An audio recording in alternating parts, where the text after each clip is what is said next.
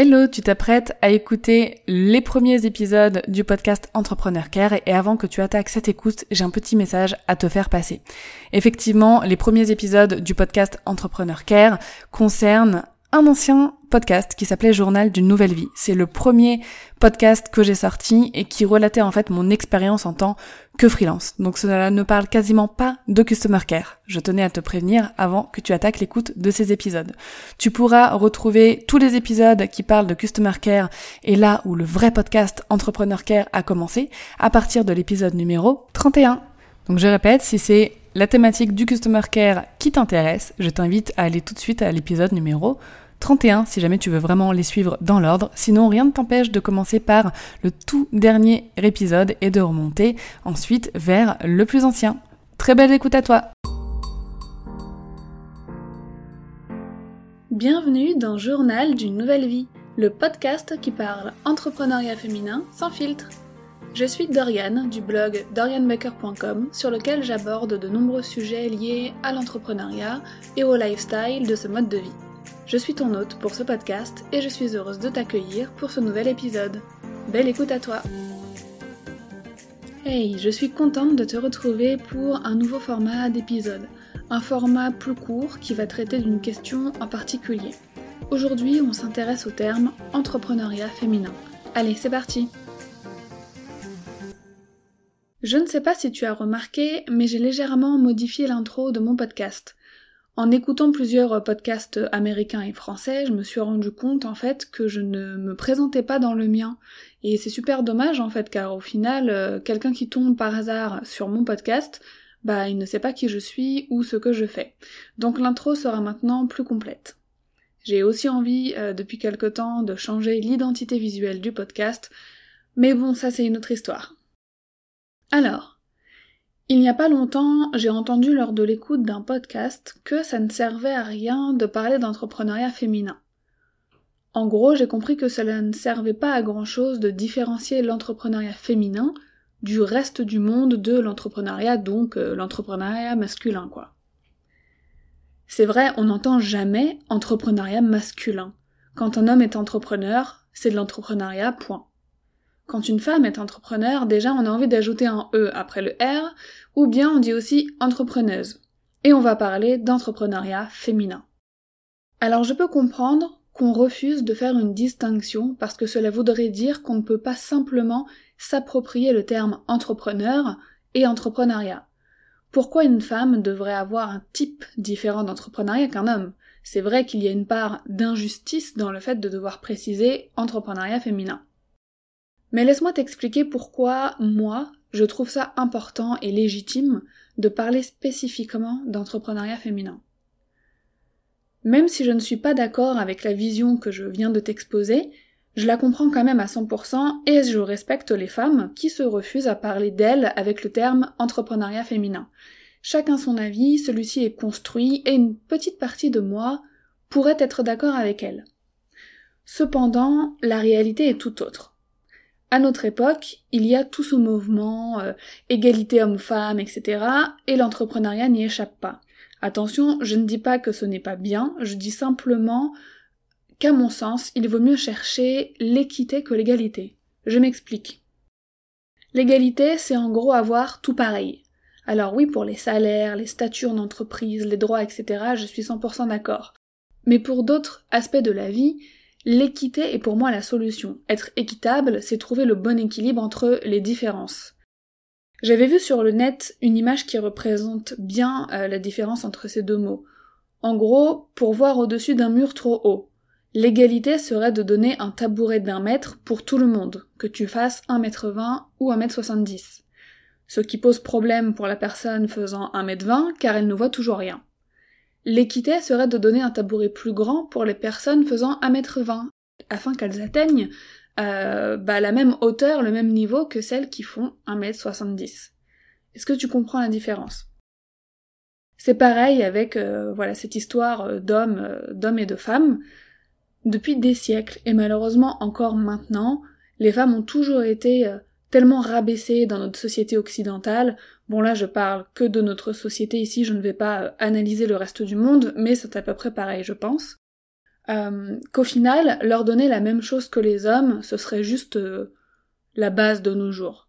Un homme entrepreneur a aujourd'hui plus de facilité à trouver des fonds, des investisseurs qu'une femme. En effet, dans un article paru il y a quelques jours sur le site RTL, j'ai pu lire que les projets portés par des femmes ont 30% euh, de chances en moins d'être financés, comparés à ceux montés par des hommes. Cet article relate d'autres injustices subies par les femmes dans le milieu de l'entrepreneuriat. Euh, je te mets le lien dans les notes de l'épisode, euh, dans la partie recommandations. Donc cet exemple illustre bien qu'encore aujourd'hui, ben, il y a des inégalités ou un manque d'équité dans le domaine de l'entrepreneuriat entre les hommes et les femmes. Mais il y a aussi des différences tellement grandes entre nos deux genres qu'il faut vraiment s'adapter à ces différences. On ne peut pas exiger la même chose d'une personne qui va porter un enfant pendant neuf mois, mettre du temps euh, bah, à s'en remettre, etc., que d'une personne bah, euh, qui n'aura pas ça à faire dans sa vie. Mais ce n'est pas parce qu'il y a cette différence que les femmes doivent être ramenées à un niveau inférieur. Ce n'est pas parce qu'elles feront le choix à un moment donné, pour celles qui le souhaitent, d'être indisponibles une partie de leur vie pro, qu'il faut les oublier. Bon, c'est juste un exemple, hein, mais c'est le plus évident à mes yeux. C'est là qu'est la différence entre l'égalité et l'équité. Tu vois ce que je veux dire? Il faut s'adapter aux différences euh, de chaque genre, à la différence, euh, bah, ce qui fait de nous des femmes et ce qui fait d'eux des hommes, pour pouvoir nous apporter au final euh, les mêmes avantages, mais en s'adaptant à nos différences. Alors pourquoi parler d'entrepreneuriat féminin? Au final, là, tout ce que je viens de dire, j'ai l'impression que ce seraient aussi les mêmes raisons pour lesquelles il y a des personnes qui ne veulent pas parler d'entrepreneuriat féminin, justement pour le côté injustice. Pourquoi on devrait préciser justement à notre époque, euh, voilà, voilà. Mais moi je pense que la plupart des femmes ne vivent pas leur entrepreneuriat comme les hommes. Parce que euh, nous n'avons pas les mêmes facilités, parce que je pense qu'il faut être fier d'être femme aujourd'hui et entrepreneur, car pour moi ça implique mais tellement tellement de choses. Par exemple, certaines femmes qui sont mères, épouses, entrepreneuses, bah, m'impressionnent tellement et je trouve qu'il faut mettre ça en avant. Je ne me sens pas simple entrepreneur. Je ne parle pas dans ce podcast juste d'entrepreneuriat. Je parle d'entrepreneuriat féminin. Sans filtre car je ne peux pas euh, parler pour un homme. Je, ne sais pas euh, lui comment il va vivre son entrepreneuriat et si je vais encore plus dans le détail, je ne peux pas savoir non plus comment toutes les femmes du monde vivent leur entrepreneuriat. Mais je partage mon expérience et je remarque que mon expérience, bah, au final, ressemble à euh, beaucoup, euh, beaucoup d'autres expériences d'autres femmes qui sont également entrepreneurs. Nous sommes tous des êtres humains, certes, mais les différences qu'il y a entre les hommes et les femmes font que bah, je ne peux pas prendre la parole sur le lifestyle des entrepreneurs euh, hommes. De plus, à titre personnel, je possède aussi un univers tout de même très féminin. Euh, lorsque j'aurai un enfant, bah pareil, cet aspect de ma vie fera partie intégrante de mon mode de vie d'entrepreneur au féminin. L'entrepreneuriat pour les hommes a depuis toujours été soutenu. Ah, lui, c'est un grand entrepreneur. On leur a toujours laissé l'opportunité d'être indépendant financièrement et professionnellement, contrairement aux femmes. Dois-je rappeler l'histoire du droit des femmes en France, dans le pays, euh, entre guillemets, de l'égalité et de la liberté? Petit voyage dans l'histoire. 1924. Avant cette date, il est impossible pour une femme de passer le baccalauréat. Cela fait donc seulement 95 ans que les femmes peuvent étudier jusqu'au bac. 1938. L'incapacité juridique des femmes est levée. Dès lors, elles peuvent aller à l'université, avoir une carte d'identité ou un passeport sans l'autorisation de leur mari. Cela fait donc seulement 81 ans qu'en France les femmes peuvent faire des études supérieures. 1965 les femmes mariées peuvent exercer une profession sans l'autorisation de leur mari et ouvrir leur propre compte bancaire. Cela fait tout juste 54 ans, l'âge de ma mère en fait, que les femmes peuvent travailler sans autorisation et surtout qu'elles peuvent avoir leur propre compte bancaire. Cette dimension historique ne peut pas être oubliée et effacée en fait, comme si elle n'avait jamais existé. C'est pour toutes ces raisons que, à mon humble avis, il est important de parler d'entrepreneuriat féminin et de mettre ce terme en valeur car ça a un sens plus fort pour moi que l'entrepreneuriat classique mélangé avec tout le monde. Je n'irai pas jusqu'à dire qu'une femme entrepreneur a plus de mérite qu'un homme entrepreneur. Quoique, vu les difficultés, les bâtons dans les roues que nous rencontrons sur notre chemin, euh, et que les hommes, eux, n'ont pas systématiquement, je me demande si au final on ne pourrait pas le dire en fait. Par exemple, quand j'étais enfant, un exemple tout bête, hein, mon grand frère après son bac, donc à 19 ans, est parti vivre en Asie pour y monter un restaurant. J'ai entendu personne dans ma famille le décourager. C'était plutôt bon bah il va faire son expérience, si ça marche pas il reviendra, c'est tout. Les hommes qui veulent entreprendre sont plus soutenus et rencontrent moins de démotivateurs que nous les femmes. Je ne m'imagine pas à 18 ans dire à mes parents Allez salut, je me pars en Asie et je vais ouvrir un restaurant toute seule. Oui oui toute seule, allez ciao. Ce, ce serait sûrement pas passé en fait.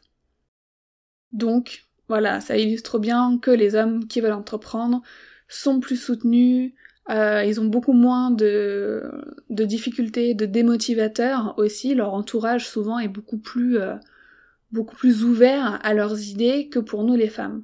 D'ailleurs, petite parenthèse, je parle des démotivateurs dans l'épisode précédent, l'épisode 8, donc euh, si tu ne l'as pas écouté, je t'invite à le faire.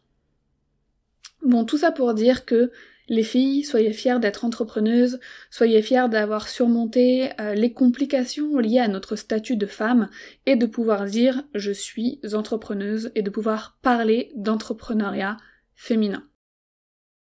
Voilà, je t'ai exposé mon point de vue, très personnel à ce sujet, je sais que tout le monde ne partage pas le même, mais ce n'est pas grave. On est toutes là ensemble pour échanger sur l'entrepreneuriat et j'ai hâte de connaître ton point de vue à ce sujet. Alors je t'invite à m'en parler sur mes réseaux sociaux, euh, à Dorian Baker ou JNV underscore podcast, ou à m'écrire aussi par email à journal d'une nouvelle vie.gmail.com. Je te mets aussi sous l'épisode le lien des notes sur mon blog dorianbaker.com, tu pourras aussi t'exprimer là-bas si tu le souhaites. Si tu as aimé cet épisode, n'hésite pas un seul instant à mettre 5 étoiles sur Apple Podcast et à me laisser un joli commentaire. Ça permet au podcast euh, bah, de se faire référencer sur la plateforme et de toucher encore plus de personnes qui pourraient être intéressées par mon contenu.